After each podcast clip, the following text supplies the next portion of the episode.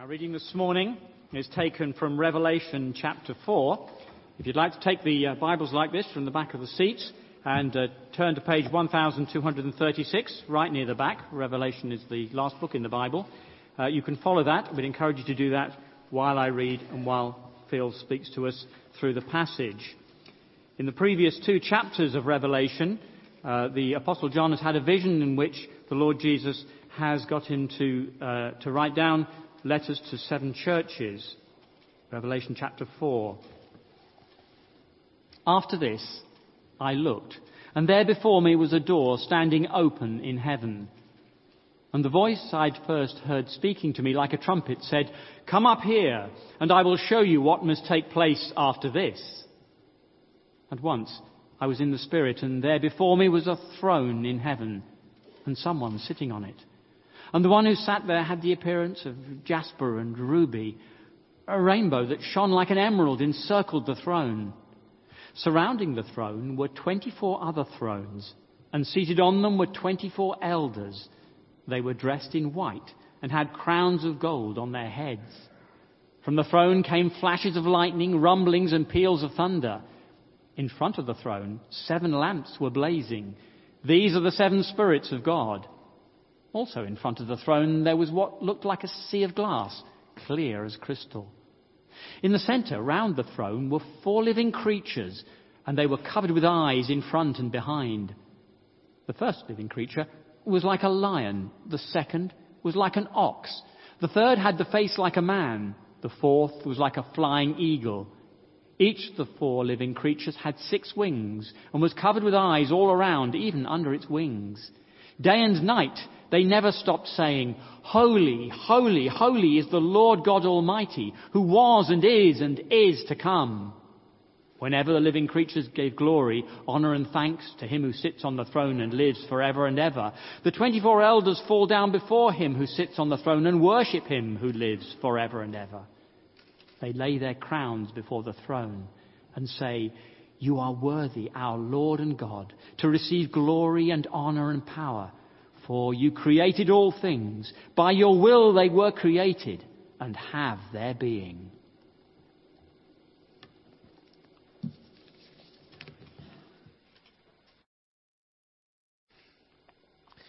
Uh, thank you, Philip, very much. We're going to pray together now, so let's pray.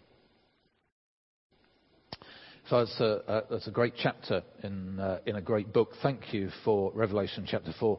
We pray you'd help us to understand that uh, clearly now and to live it out in our lives, we pray for Jesus' sake. Amen.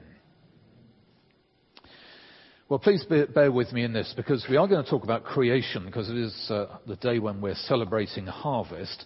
Uh, but first, by way of introduction, let me uh, uh, talk to you a little bit about heaven. What do you think heaven will be like? And how do you know? Well, um, um, well, let's think a bit for a moment about uh, as we're thinking about. Are we clicking? It's not really happening. We need to have this. Give us a few. Oh, here we are. Okay. Can you give us a few more? Doesn't seem to be working at all. Never mind. Can you give us a few, a few clicks? Might need some more batteries. And again. And again. It's not doing anything at all. Might need to reload that or something. Anyway, um, uh, think for a moment about uh, Hurricane Irma. Okay, going up the uh, the west coast of the uh, of the of Florida. Now, um, the BBC sent over the nation's favourite weatherman. Do you know who the nation's favourite weatherman is? No, it's all been voted. He's Thomas Schafernaker, okay? He's the nation's uh, favourite weatherman. And anyway, they sent Thomas over to Tampa to tell us what it's like to be in a hurricane.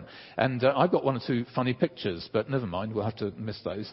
And, uh, um, and, and the thing is, you see, if you want to know what a hurricane's like, send someone over, then when he comes back, and he can tell us all about it. Now, the point is this. We can know what heaven's like not because Thomas Schafernaker was there and has come back here and so on, but we can know that because Jesus was there. And he's come here, and he has returned to heaven. And here in Revelation, he's giving the Apostle John a guided tour. Okay? So, uh, uh, so ch- Revelations chapter 4, look at uh, verse 1 here. After this I looked, and there before me was a door standing open in heaven. And the voice I'd uh, first heard speaking to me like a trumpet said, Come up here, and I will show you what must take place after this. We're looking to the future, and we're seeing what is going on, uh, or what will be going on, and what, uh, what heaven will be like when, for Christian people, when we get there. Now, let me um, uh, ask you, uh, uh, ask you uh, just to stand back and get the big picture. We're going to look at a, at a video now, and, uh, uh, and if, um, if, we have, if, the, if the video is working, I'd like you to have a look at the guy on the right-hand side in the white T-shirt. If this is going to work, this is all falling apart nicely, isn't it? It's hey ho. Never mind. Okay, we won't have. Okay, we won't have the video either. Never mind. All right. Is that not working? No. One, two, three. We'll count to five, shall we? Or we'll count down from five. Five, four, three, one. Okay, no video. Right, never mind. Okay, uh, so let me tell you what's going to happen. We're, um, uh, I just want to give you a little uh, a picture. So uh, point number one on the bit of paper that won't fail us, will it? The bit of paper in our hands there on the on the order of service. We've got uh, point number one, which is the picture. And uh, on this picture, in the picture that we see here in Revelation chapter four, first of all we've got thrones. We've got a picture of heaven. So you look at verse two. I once I was in the spirit, and there before me was a throne in heaven with someone sitting on it. That is our Lord God. And then in verse, tw- in verse 4, you see 24 other thrones, and they're occupied too. Uh, and uh, uh, thrones are big in Revelation. 62 New Testament references to thrones, okay? 62 of them. 47 out of the 62 come in the book of Revelation. The next highest number of references to thrones in the New Testament book is in the book of Matthew. And in the book of Matthew, there are four.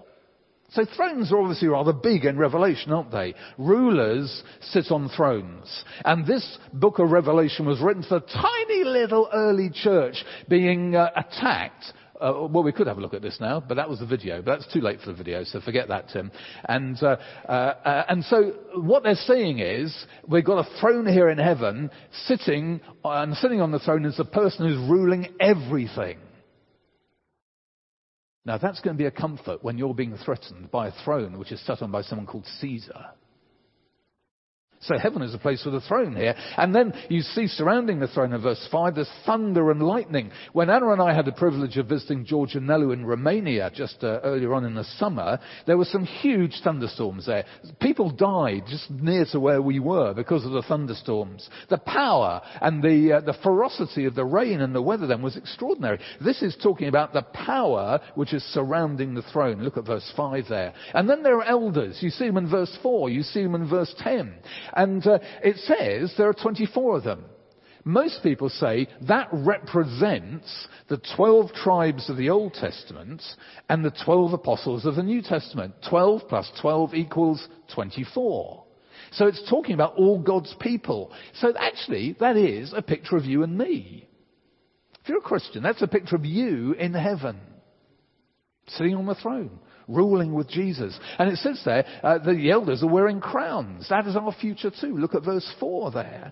And then we see the creatures at the end of verse 6 through to verse 9. I think the whole of uh, God's animal kingdom is there. What are they doing? Well, look at verse 8. Um, each of the four living creatures, the whole of God's animal kingdom, had six wings, were covered with eyes all around them, and so on. Day and night, they never stopped saying, Holy, holy, holy is the Lord God Almighty, who was and is and is to come. This is a part of God's creation, worshipping the Creator. And then we see the worship there. We see it in verse 8. But also we see God's people joining with the rest of God's creation in verses 9 to 11 there. Uh, until it rises to a great crescendo in verse 11 as everyone is joining in and they're saying, You are worthy, our Lord and God, to receive glory and honor and power, for you created all things, and by your will they were created and have their being. That is the big picture. We've got the whole of God's creation uh, in heaven worshipping their creator. That is the big picture. So that's point number one, the picture. Point number two is the people. This is the business of heaven. Look at verse 9. Jesus is described as him who sits on the throne and who lives forever and ever. And in verse 10, that phrase is almost exactly repeated. And it says, uh, him who sits on the throne, and they worship him who lives forever and ever. This is Jesus, alright? He's in heaven. It's emphasizing the fact he was dead, but he's alive. And he lives forever and ever and ever and ever and ever. And then forever and ever and ever. And then forever and ever and ever after that. This is our Lord Jesus, our living King, who is alive forevermore. And what are they doing? What are they, have we got the clicker? Are we back in action on that? Okay, great. There we are. We're back where we should be, I think. So, thank you very much. Uh, so what are they doing? What are they doing? In other words, what are God's people doing in heaven? What are we going to be doing in heaven? We're simply worshipping God.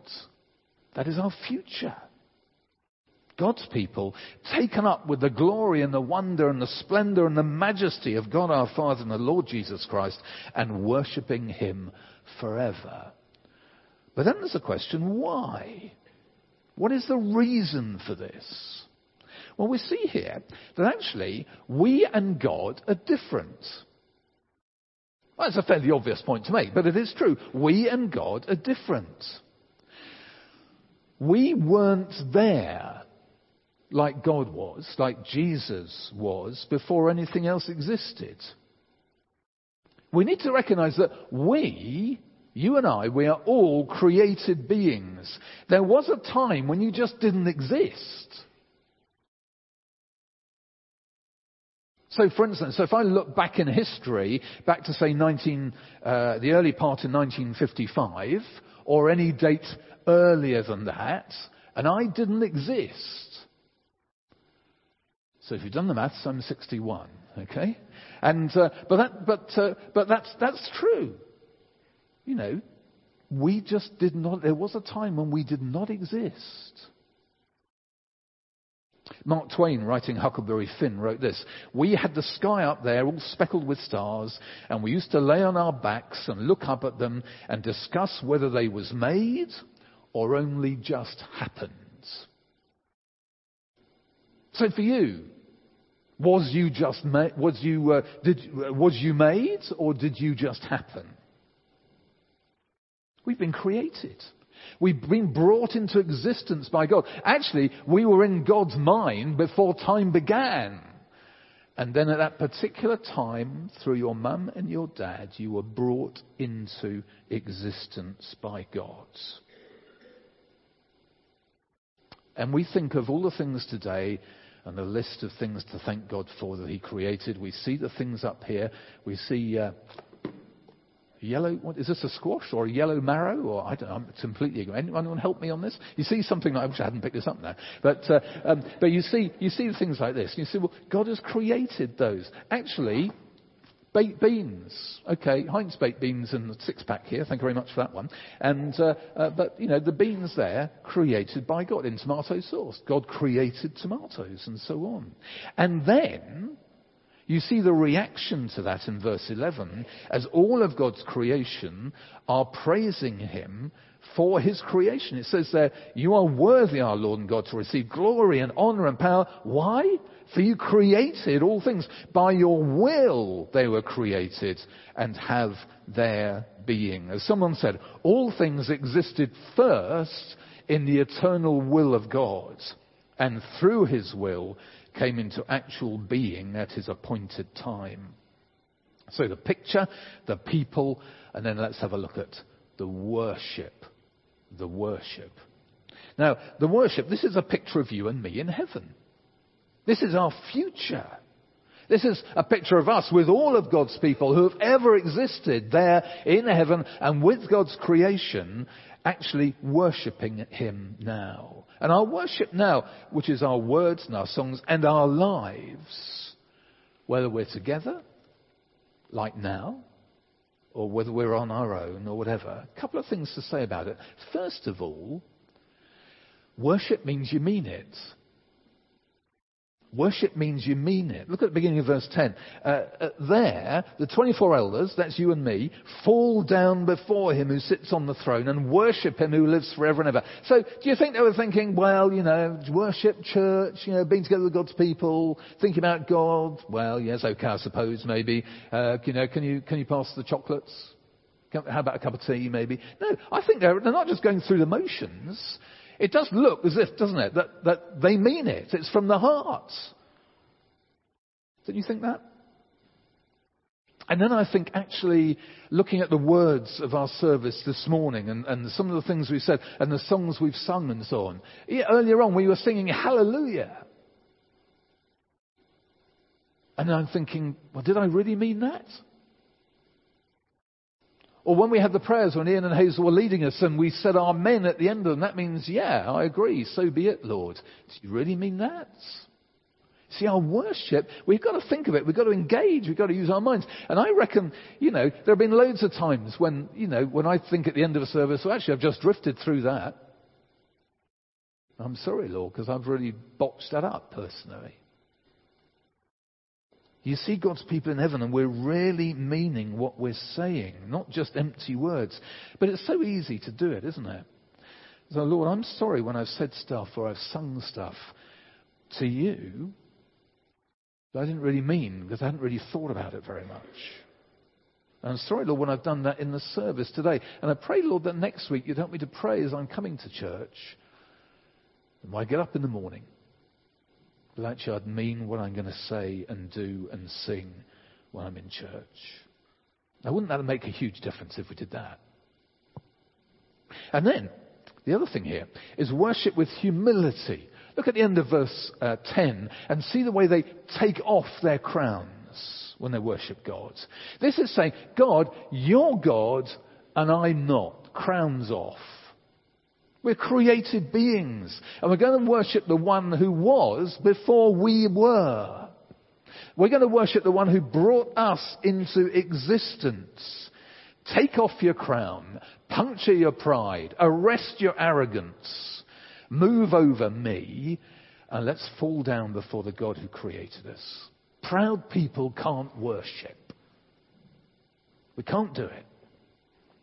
So Lord, please would you humble me I know it might not be nice or easy, but I want to worship you truly. So please humble me. Amen. So, three quick things uh, in terms of application. Uh, first of them is um, try more pondering. Try more pondering. Stop and stare. Stop and stare. Uh, we all go at 100 miles an hour, don't we? Well, why not get to the bus stop five minutes early so you can stop and stare and uh, look at the magnolia tree over there or the sky or the vapor trails and, and just simply thank God for that. Arrive early for things. Spend time. Anna and I have just been doing a bit of the coast to coast, walking across England, the north of England. And the guy who thought it up, a guy called Wainwright, who did all the peaks in the Lake District, he, um, he says Go slowly. Don't do 20 or 25 miles a day. This isn't a mission. This is something to enjoy. Go slowly. Stop and stare. Ponder. Think. Enjoy it. Don't be in such a rush. Stop and stare at the clouds and the sea and the downs. That beautiful flower. Your hand, the extraordinary way it's made and moves and so on. The cows and the sheep and the barley just, winter barley just begin to come through in the fields now and so on. Thank God for His mercy and His provision. Try more pondering. Next, how about trying more humility? Just to remember, we are created. Once you didn't even exist. So try a little bit more humility and ask God to help you to know your place in His universe as we look forward when we will be with Him for all eternity in heaven, worshipping His people as heaven worships our Creator. And then the third thing is to say, um, why don't try a bit more worship? Not just thank you. We're very good at saying, well, it might not be very good, but, you know, we tend to say thank you when we actually mean, Lord, I worship you and I praise you. Look at what they're doing in verse 11. You are worthy, our Lord and God, to receive glory and honor and power, for you created all things, and by your will they're created and have their being. The word thank you is not there, but it's saying that God is worthy. God is worthy. How many bird species do you think there are in the UK? Well, I thought about it, and, uh, uh, and I, I thought possibly maybe 200, including, you know, those that are just here for the summer and are now clearing off, and those who are just here for the winter and so on. Maybe 200? No, apparently it's 598. That's an awful lot of bird species, isn't it? That's 598. What variety? What creativity? What kind of abundance? Why we need 598, I have no idea. But isn't it wonderful? To think of all those different birds, and they're absolutely stunningly beautiful, aren't they? There are so many goldfinches around at the moment. That's my favourite bird, by the way, the goldfinch. And uh, there are zillions of them around. It's fantastic. You see whole flocks of them. And uh, Lord, I worship you that you should create such variety and so many different birds, way more, than it seems to me, than we would, we would kind of need. It's wonderful, isn't it? It's absolutely stunning here in the UK. Wonder what happened if you went to the Amazon. How many more would there be there? It's just extraordinary. Lord, you are a wonderful, creative God, and I worship you. Or try more worship. Why not try saying grace at meal times? It's not just a Christian habit, although it is a Christian habit, it's a very good one, but to consciously say, actually, Lord, maybe for the first time today, look, it's Harvest Sunday, okay? The food on your plate, you'll be eating it in, what, an hour and a half, two hours' time. And just to pause and to think and say, Lord, actually, there's food here. Thank you. I praise you. This stuff is, actually grows. And but for people like Rowley and Camilla and uh, uh, Harold working and so on, and farmers here, and all other farmers around the show and so on. I want to pray for them as we say grace this lunchtime and thank God and praise Him for, uh, as in a little bit of worship, just as we start our lunch, to praise God for the food that we've got. And of course, all this is simply getting ready for heaven, isn't it? Because there we will join with all of God's people and all of God's creation as all heaven worships our Creator. Let's pray together. Father, we thank you so much for uh, uh, the opportunity we have in a harvest service just to pause and to remember that you are the creator of all. And we worship you, Lord, that you created us. And you've created all the good things that we enjoy in this world. Thank you, Lord, for our lunch later on. Thank you, Lord, for coffee after the service. Praise you, Lord, for whoever it was who thought of coffee beans and grinding them up and so on.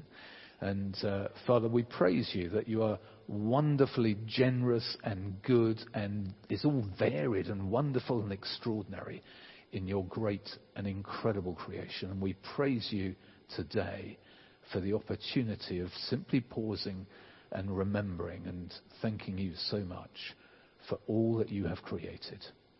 Amen.